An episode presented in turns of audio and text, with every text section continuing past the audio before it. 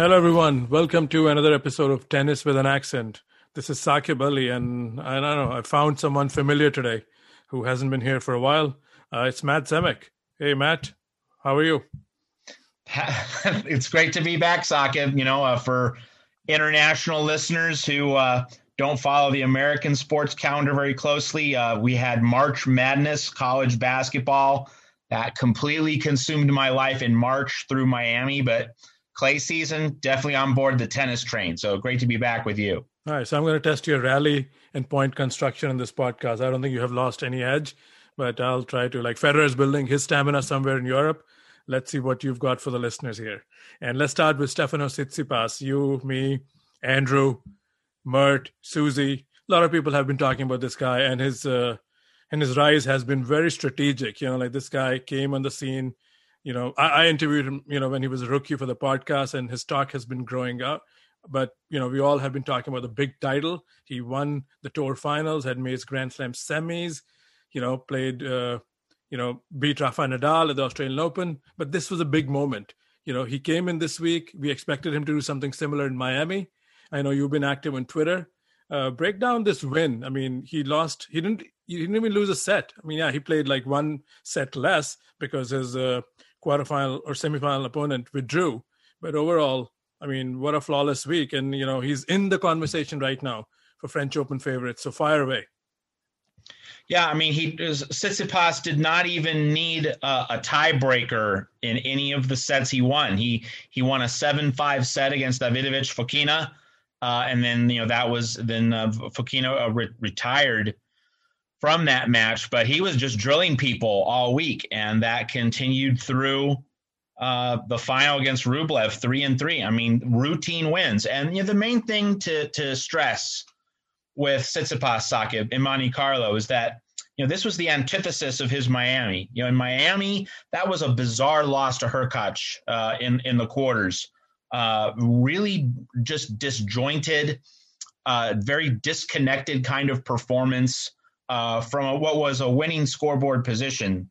Uh, That's a match that a player of his caliber ought to win. I mean, that's nothing against Hurkacz. It's just you know when you're in, when you expect to be an elite player, as Tsitsipas does, and you know he said it all starts in Monte Carlo. He wrote that on the camera. So like the, he he views this as the start of something much bigger. You know, he he expects to win several majors before his career is done. So when you have that mentality, the kind of uh, loss he he endured in Miami. You know, that was not part of the plan and it was not reflective of both his talent and his competitive ability. You know, and of course, this is the guy who came from two sets down to beat Rafael Nadal at the Australian Open. Who how many people come from two sets down to beat Rafa at any major tournament at any point in time? You're obviously special if you can do that. So when he lost in Miami, you know, that was a really wayward moment. And so he needed to get his head on straight, needed to snap into focus needed to be businesslike, professional, nose to the grindstone. Boom. That's exactly what we saw in Monte Carlo. Every match was a businesslike match, cold, clinical, efficient, solid, high percentage. You know, it's not as though he reinvented the wheel against Rublev. He just played so, played solid tennis, dictated with his forehand. Uh, you know, took took the very impressive Rublev forehand, which had beaten Rafa earlier in the week, and he shut it down. Uh, just just a, a, commanding professional kind of performance uh, from someone who clearly has his sights set on bigger things. One other note to make about Tsitsipas while we're on this, Saqib, is that when we talked to Mert Ertunga to review the Australian Open uh, a month and a half ago, Mert and I agreed that Tsitsipas had a better Australian Open than Daniil Medvedev, even though Medvedev beat Tsitsipas in the semis and, and advanced one more round in that tournament, going to the final against Djokovic. We agreed that Tsitsipas had the better tournament because that win over Nadal was far more impressive than any of the wins uh, Medvedev had. And that's not necessarily Medvedev's fault. You know, the draw is the draw. You play whom you play, but nevertheless, given the opponents faced, Tsitsipas achieved more at that tournament, even though he didn't go as deep as Medvedev did. Mert and I uh, were on the same wavelength there. And, you know, so this event in Monte Carlo shows that uh, you know, really is on track and that Miami was not an indicator so much as an aberration. That's really what Monte Carlo established for me. No, I think very well said, and uh, it's pretty clear. Again, uh, I think we've also talked about this in the past. I think there's a good chance. I think we are all on the same page. He seems like an all-court player. He's had great results uh, on the hard courts. Of course, grass. You know, he hasn't put the results that is expected, but still a very young career. But it's in, no doubt in my mind that clay presents the best chance you know, I'm I, I'm not a technical wizard like like Mert. I don't know the footworks and the grips, but he's his trajectory, even by scoreboard watching and his performances. Let's look at his last three Roland Garros losses. In 2018, played a very competitive four setter against Dominic Thiem, and he was no way out of few of those sets. Then in 2019, played by some measures match of the year against Stan Wawrinka, and then last year, you you and I talked about his five set loss to Novak Djokovic, where he ran out of steam in the fifth set so this is a guy, you know, not only has he, you know, taken like gradual, you know, strides, he, he's he's I mean, his results don't don't lie. I think clay is where I think his best chance is going to be. If he, of course, Rafa Nadal is his kingdom, and we don't want to get ahead of ourselves. But you know, this is an exciting time in men's tennis. So, if you want to weigh in, you know, do you agree with my sentiments on you know what clay presents to him overall, and where he's at 2021 in terms of like you know, if you if you have a ranking order, you know, I know you tweeted some things about it. So if you want to combine an answer here. Yeah, well, uh, I tweeted that uh, with this win, that Stefanos uh, is currently the the foremost threat at Roland Garros outside of uh, Nadal number one, Djokovic number two, and that got a lot of uh, commentary and a lot of disagreement. And so, uh, just a few things need to be clarified here. saying Tsitsipas is the foremost non Big Three threat at Roland Garros, that doesn't mean that he's a better clay court player than Dominic Thiem uh, overall, and especially when healthy. You know, when healthy, Dominic Thiem's the guy who's made multiple Roland Garros finals. He's beaten Djokovic and Nadal uh, at at the French, or, or he's beaten Djokovic at the French, but he's beaten Nadal at other majors. Um, he's won. I mean, now now Tsitsipas has that win over Nadal, but Thiem has beaten the Ra- Rafa, you know, more times at major tournaments than Tsitsipas has, and, t- and Thiem has established himself at Roland Garros more than Tsitsipas has. So if, if you know if if Thiem is healthy and is in good form, you know he's better than Tsitsipas, and and very few people would dispute that. I mean, there might be one or two in a room of 100, but not, you know not very many would dispute that. But we're not talking about if Thiem's healthy because Thiem's not healthy. Thiem is, you know, has been uh, had to regroup, you know, since the Australian Open when he wasn't healthy against Dimitrov. Uh, he, you know, it's not a verdict on the quality of Thiem's tennis. His body just isn't right. So it, it, saying that Tsitsipas is the foremost threat to Rafa and Djokovic at the French, it's about Thiem's injury. Yes, it's partly because of Monte Carlo. I think the Tsitsipas needed to earn that status. I think a lot of people were handing it to him by default, Saqib. I think there was just a vacuum. Tsitsipas really needed to do something to actually merit that. And he did it in Monte Carlo. But like after Miami, well, there were fresh questions about whether Stefanos was really ready to stamp himself as that foremost non big three th- threat in Paris. So now he's actually done something about that. And as for Thiem, you know, if he gets healthy and he does something really good in Madrid or Rome, we'll we'll revisit this conversation. So it's not as though it's a final settled thing, Saqib. This can change in the several weeks that we have until Roland Garros starts on May 30th. That's a month and a half away. But right now, today, as we talk, uh, Tsitsipas certainly, I think, is closer to uh, contending for the Roland Garros title than Thiem is. That that to me is not a particularly controversial statement. Now, if if Thiem makes like a Madrid semifinal, he doesn't go all the way. Okay, maybe that's more of a debate. But right now, Tsitsipas is plainly in the better position, playing well, got his mentality figured out, took care of business. Now he has a Masters win, so that could feed his confidence. I mean, he has a lot of arrows pointing in the right direction, and Thiem has not been healthy. So, which player would you choose? You know, it's it's really rather simple. No, I think you do make a lot of sense, and uh, it's funny. Like you know, uh, the moment you put the tweet out, I put something similar out, and and I think a lot of tennis brains work similarly. And a lot of people were talking about this kind of a thing. And Dominic Thiem is one guy who didn't hit a ball, I think, for the last month or so, but he was very active. His name was trending on Twitter because of Stefanos Tsitsipas' ascendance, you know, as a top threat. Because uh, Naval, who was on our podcast last week, uh, also mentioned him, uh, Tsitsipas, as being the top threat outside of Nadal, even ahead of Djokovic. But yeah, I think Dominic Thiem, it's pretty interesting now. If you look back, the sample size is bigger. You know, hindsight is always, you know, you, you can say things with more comfort. Uh, and I'm not a fan because of saying uh, a win got the juices out of him. But if you look at Thiem, I mean, after reaching, after winning the U.S. Open, he took a break. Then he had that bumpy French Open where, you know, Hugo Gaston pushed him. Then he was not fully fit. He said he was maybe low in energy. Played a that great five setter against Diego Schwartzman. Then he didn't play great tennis after that till the World Tour Finals.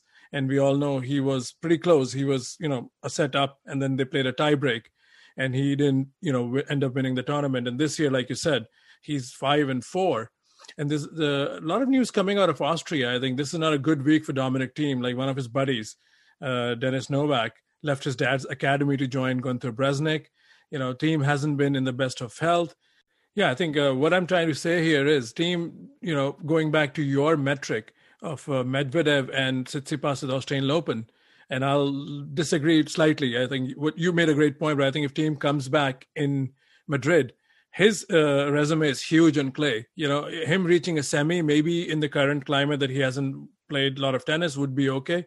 But if he's healthy, I think a lot of people expect Thiem to start winning titles because he's already 27.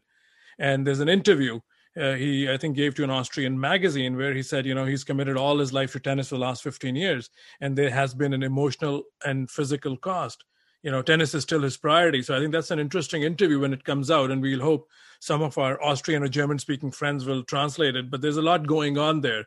So maybe there is some injury maybe there's some burnout. You know i have an austrian friend who follows the pulse of austrian tennis very closely. He told me they don't know if it's totally an injury. It could be just like he hasn't started his comeback preparation. So there's a lot going on at the dominic Thiem front. So without speculation i i'm totally in the same you know same uh, sense, the same wavelength as you that Tsitsipas has earned it. Because, you know, at the end, like with the famous Agassi line, when he said about Spadea, you don't look at the tour for talent, you look at the performance. And Thiem has a bigger resume, agree, Matt? But Stefanos Tsitsipas has won what 24 matches this year, has come close in Acapulco, in Australia, in Rotterdam, and here he is, you know, like Monte Carlo champion, so well deserved.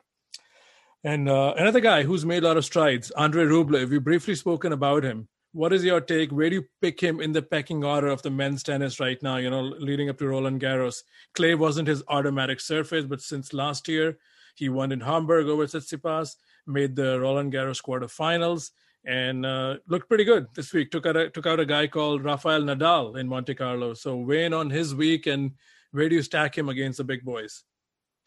Well, I think the foremost place to start for Andre Rublev is that you know he lost the second set to Nadal because of a, a really brain dead point. You know, he was right on top of the net and he smashed the ball north south, you know, down vertically.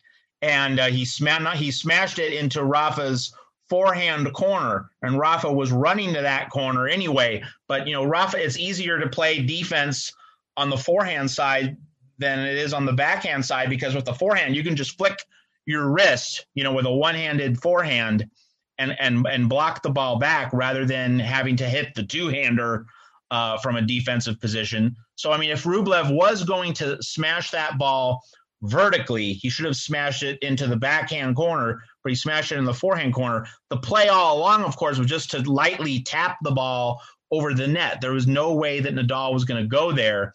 So it was just a really uh, just a lapse in thought and concentration from Rublev.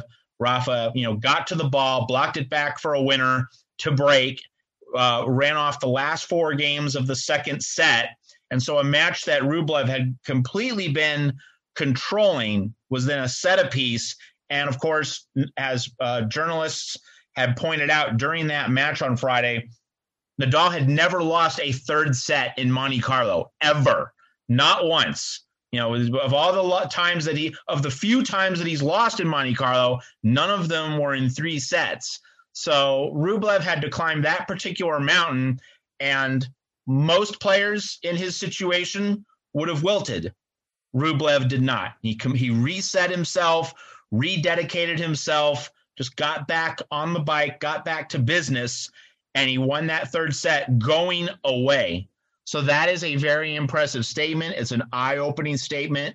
It tells me about his toughness. It tells me about his ability to, you know, do the thing that a lot of tennis players fail to do, and that is to shut out the voices in the head, shut out the the, the internal criticism and self-loathing and fear and just focus on hitting the next ball. It's easy to say, it's very hard to do at the very highest level. Andre Rublev is a very young tennis player, and yet he was able to find that. Uh, and so, you know, a lot like, uh, you know, I was, you know, Alexander Zverev might never win a major tournament, but I thought he would. And I thought he would on the day that he very clinically took apart Djokovic in that Rome final because it was such a calm, measured display of focus and clarity in a big moment. That's when I thought Zverev was really going to hit it big. And this was that moment for me with Rublev. You know, he showed uncommon poise for someone so young uh, in a situation where, you know, 98% of his peers would have just crumbled. Uh, so that that is, you know, overwhelmingly uh, the, big takeaway from Rublev this week. When you can stand up to Nadal in a three setter in Monte Carlo after blowing the second set, that's pretty special. That's not an ordinary achievement.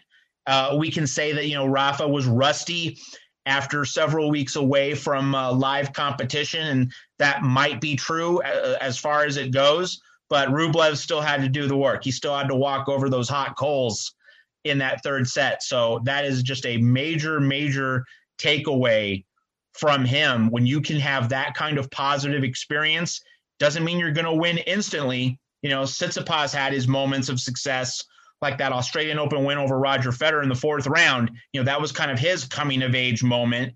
Doesn't mean he's going to win a major right away, but it means that he has something to build on so that in the next, uh, you know, 12 to 24 months, you know, he will be able to call forth that memory and in a, and in a big moment, it's going to help him. So, so the ascendance that we're seeing from Tsitsipas – you know, Rublev's in an earlier stage, but that stage is certainly building towards something better.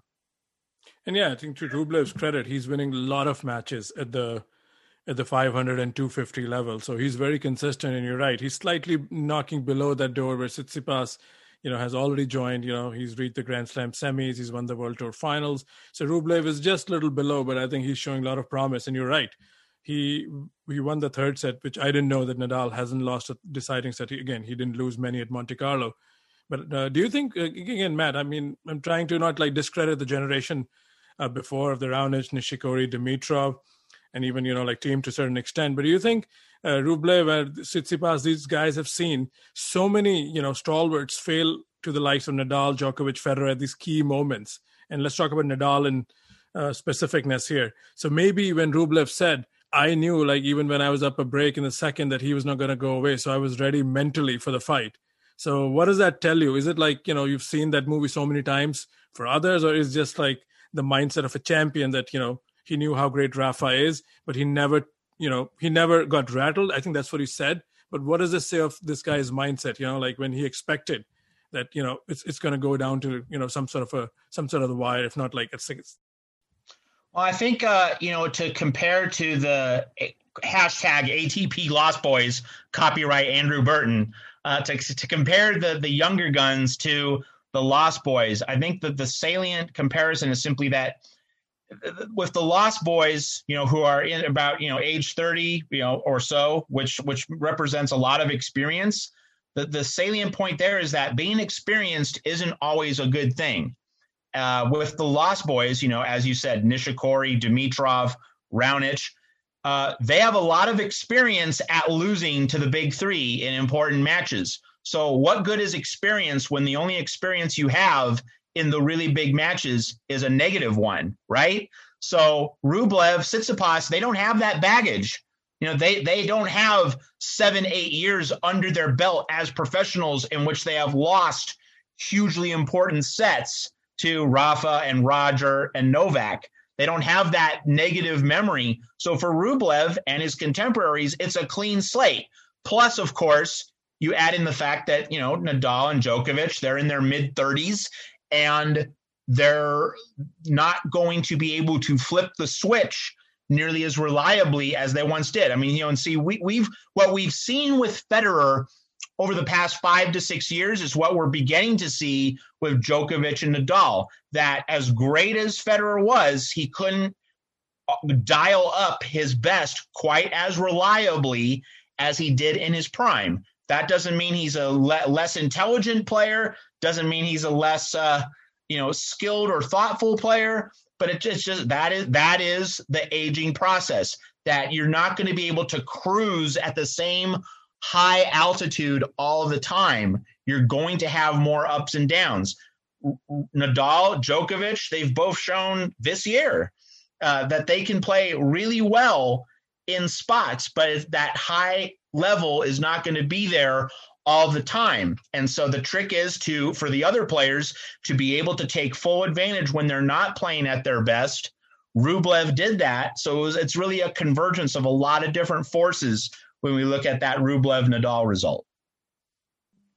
Sure. And what about Rafael Nadal? Again, you know, we've seen this before. He's happened. He's he, these kind of losses have happened. He's lost, you know, a few times in Barcelona, maybe two or three times in Monte Carlo, a little more in Rome. But you know, nothing changes in Paris till something happens in Paris. So, uh, does it change your uh, pre-clay rankings? I know this is a good indicator. You've already put Tsitsipas at number three.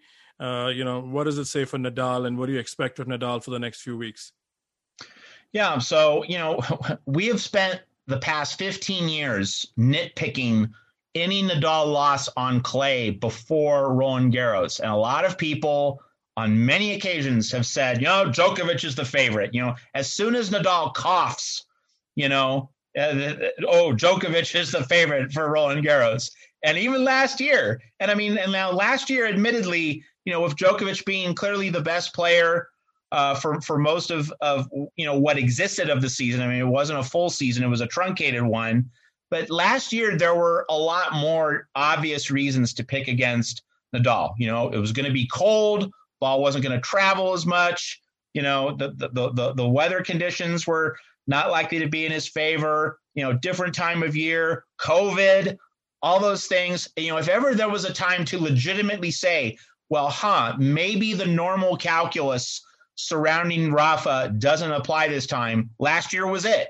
And what happens? He absolutely dismantles Djokovic in the final under a roof indoors. He, he shattered every myth, he shattered every negative uh, inclination or expectation uh, relative to his history and to his fan base. I mean, Rafa fans were absolutely paralyzed with anxiety because there was a roof on for that final. And Rafa just clinically, you know, took apart Djokovic in straights. So like it, we we've been through the on, on down this road a lot, but last year was kind of like the ultimate theoretical test. You know, everything lining up against Rafa. Well, but no, he still got it done. So if if you know we're gonna still doubt Rafa after another Monte Carlo loss, I don't know what to tell you. I mean, we, we just have 15 years of really hard evidence in front of us that Rafa regularly regroups. This doesn't mean Djokovic or perhaps Tsitsipas or maybe Thiem can't beat him. Of course they can. And as I've just said, as Rafa gets into his mid 30s and he gets older, he won't be able to flip on the switch quite as regularly. But the other half of this, the other side of this, is what we always run into at Roland Garros is that beating Rafa best of three and beating Rafa best of five on Chatrier are two very, very different things. And you know, Saqib, you know, I know, Mert knows, Andrew Burton knows, the whole world knows that if Andre Rublev and Rafael Nadal play at Roland Garros, you know it's going to be different. May, and, may, and maybe Rublev might win, but you know it's going to be a bigger, better battle uh, than what we saw in Monte Carlo. You know Rafa is going to play a lot better. You know he's going to require a lot more from Rublev than he did in that third set in Monte Carlo on Friday. So, you know, Rafa still merits complete trust. The fact that Djokovic did not play well in Monte Carlo, that should really, you know, cement Rafa as the favorite, the number one choice, then Djokovic two, then Tsitsipas three. If we're going to doubt Rafa now, what have you been looking at the past 15 years? That's all I have to say. No, again, and I, I don't know what uh, how much of the podcast you listen when we're you know doing the Nadal tribute, and I, I am guilty as charged. Not it's about doubting Nadal.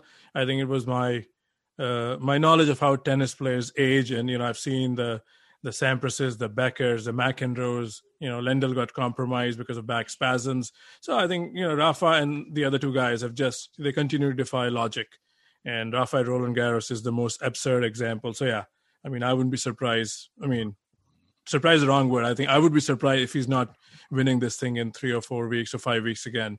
But you're right. I mean, all these other guys have legit chances, but best of five on that big Chatrier coat, I think, is a different beast. I think, uh, you know, that's why it's only happened twice so far. Soderling and Djokovic, you know, so, so yeah, uh, I'm on the same page, but I just wanted to get your views. And um, anyone else you want to talk about in Monte Carlo or this week? Well, Saka, I mean, I know that you wanted to talk about Casper Ruud. So oh, after, yeah, okay. uh, after a run to the semis uh, and after winning some really close razor's edge matches, I mean, that's a very impressive showing for the Norwegian. So, uh, Saka, uh, tell, tell our listeners what, what your evaluation of Casper Ruud is right now. I mean, I, I, my evaluation again. I've been doing a lot of cricket podcasts, and I'm guilty as charged. So sometimes I either my memory is fading, uh, I didn't realize that this guy made the semis in Rome last year. So, as a preparation for this podcast, I saw, okay, you know, he was very impressive in Monte Carlo. He took out an inspired Fognini. This is one of the best versions of Fognini who was playing like a defending champion. You know, and I was thinking, okay, we can get Fonini Fognini Nadal semi, but both men lost in quarters, and Rubl, uh, sorry, Ruud handled him. You know, and Fognini was playing. He came out to play that day. So then I look at the ATP scores from last year, and I remember, yeah, this guy, you know, took out Berrettini and you know lost seven five six three in the Rome semis to Djokovic, and uh, he lost to Dominic Thiem in the Roland Garros round of 32. He won his only clay title last year in Buenos Aires before COVID happened, and he reached a final in Brazil. I think no, I think Chile. So this is a guy. I think he went uh, Matt. He went 17 and five on clay last year. So his run here, as you know, surprising it may to maybe to some other people, I think it's it's not a coincidence. You know, he's maybe not as talked about as some of the other players who have already advanced and made their cases on ATP. You know, the ATP tour like Rublev, Medvedev. Uh, you know, are, are and Tsitsipas are top top eight guys. They've been to London. Khachanov had won a title. He gets more talked about than Ruud, I think. So Casper Ruud is for real. I think is and especially beating Carreño Busta and uh, Fognini, I think speaks volume for this week. So I think it's a very interesting follow and I dug even deeper.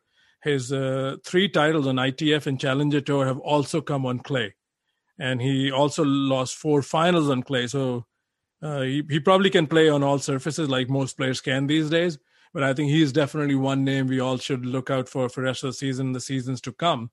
Because I was talking to some friends who really know about his game, and you know, uh, Florian, who's a good friend of mine, I think I already mentioned in the podcast, he has very high hopes of uh, Casper Ruud, especially on clay. So his talk is something that you know we all should keep an eye on, and let's not be surprised, you know, if we see you know more of Ruud uh, dispatching some nice wins leading up to Roland Garros.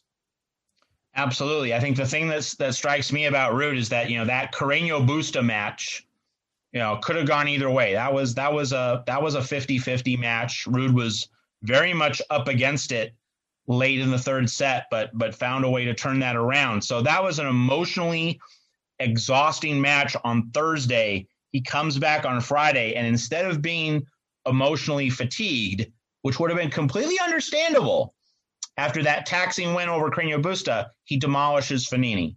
Uh, so that so that you know that is a, an, a very much an above average response to a you know a pr- fairly common ATP tour situation. You know, you win a draining match one day, you might be dead the next. No, Ruud had was able to hit the reset button. He, gets right back at it. Uh, he wasn't complacent. He wasn't overly satisfied. he kept charging. Uh, so that yes, that that is a, a telltale sign of a guy who's beginning to really understand how to be a professional tennis player. And you know, Matt, you just hit the nail on the head right there because we all know the big three and Wawrinka and Murray and all these big players, you know, who who get the legend title or you know epic results and everything. So they are the standard of the game. But evolution of the of the Rublevs and the Ruuds and Tsitsipas and Auger-Aliassime, because you and I and others follow the pulse of the tour. So you're absolutely right. Beating the Carreño Bustas and Bautista Agut, they're great players. But if these guys go through them in like you know testing conditions and deciding sets that is also the passing test that they have to come through to get to the next level, which is the cha- you know to challenge the Nadals and the Djokovic, you know the the big players. So I think it's uh, the evolution of Ruud really uh, has been there in the last seven eight months. We just need to pay attention closely. I'm following him, you know, starting you know rest of the rest of the clay swing and see what he can do. And uh, let's wrap this conversation up with the Roger Federer schedule. So a lot of people have different opinions. I want to hear your first, and then I can give you know what I talked to Mert and Susie, a few others. So what do you make of this uh, selection? What does this tell you? Is he discounting Clay totally? He just needs matches. Uh, I thought he should have played Madrid, but again, you know, uh, he knows his tennis best. His uh, so so your views and you know when you heard this announcement and what does this mean for Federer and Federer fans? Well, you know, the, the, the main thing is he needs matches. So you know, I mean, after all this downtime, I mean, he's going to need a, a reasonable accumulation of, of match play before Wimbledon, you know, which of course is the goal. It's the crown jewel. It's the central focus of his year. He's going to need to play some. And so uh, wherever he plays is less important than the fact that he's playing. Uh, that, you know, that's really the, the, the, the central fundamental equation there. I mean, it's, you know, remember this is this is still not a normal tour year. Didn't have Indian Wells, had the Australian Open, uh, uh, you know, a month later. Uh, it's still not the normal rhythm. It's still not the full grind. It it really is for Federer about being able to be in ideal shape or close to ideal shape for a handful of events. Wimbledon, most of all, also the Olympics, also the U.S. Open, and there really isn't this this isn't like a a 10 month or 11 month architecture socket this is not you know it's not it doesn't fit into that kind of normal tour year box maybe it will in in in 2022 uh, assuming you know the pandemic does lift and we get indian wells back uh, for the first time since 2019 that's just so weird to say but we could have indian could be a three year gap between indian wells tournaments uh, so in 2022, if we have a normal calendar, certain decisions can be seen in a, in a more conventional light. But this year, there still really isn't any sense of conventional decision making. It's all unique. It's all specific to the moment. Um, you know, fans not being there, um, you know that, that, or at least not in normal numbers, that could affect Federer's calculus as well.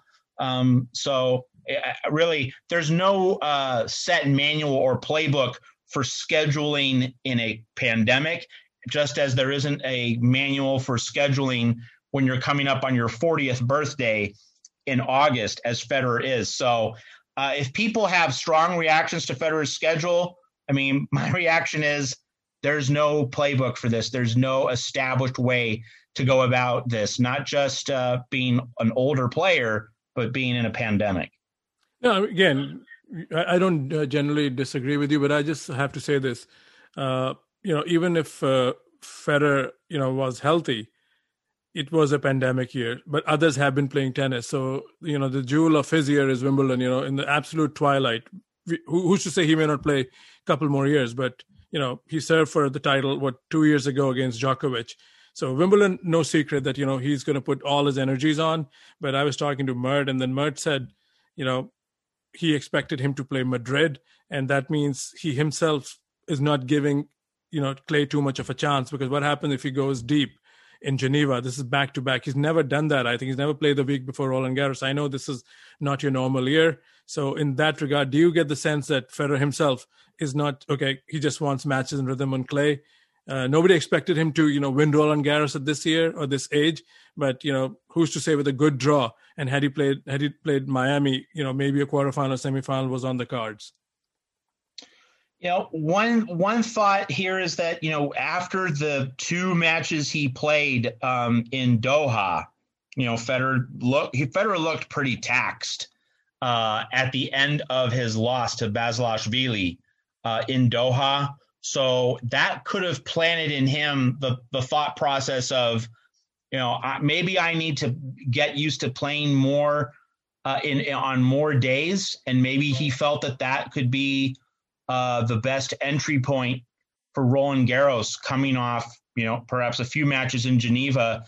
And, and, you know, in Geneva, you know, you, I mean, you play to win, but I have a feeling that, you know, that could simply be a week to experiment with things. Uh, you know, that, like, you know, there won't be huge uh, point totals uh, on offer at that event. It's a 250. So it could just be uh, more for uh, a mental exercise in trying certain things out on court, maybe just playing in a more relaxed environment uh, will give him uh, a different kind of headspace and a different kind of attitude going into Roland Garros and then Wimbledon. Um, you know, one thing to keep in mind is that in a normal tennis situation, Federer would be in Paris the, the week leading up to the French Open. He'd do all the media availabilities and he'd practice with players in front of you know lots of fans crowding the practice courts. We're not going to have that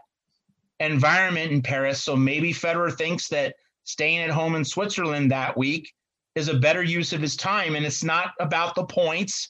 It's not about the prestige. It's about having a simplified tennis experience and that notion of a simplified tennis experience might be the thing that he's really latching onto uh, psychologically as the best way for him to enter into Wimbledon. Uh, and, and, you know, we're not going to have packed crowds at Wimbledon, so you're not going to have that normal juice on center court. So maybe just the act of playing in Geneva is is going to be Federer's way of uh, getting acclimatized to the new environment he's going to face uh, at these major tournaments. You know, the Roland Garros will be his first major tournament within the pandemic. It's going to be his first major tournament without, you know, a, a sellout capacity crowd chanting his name. So, you know, there's so many different variables, so many things which are different from the norm that it just doesn't fit a typical paradigm. So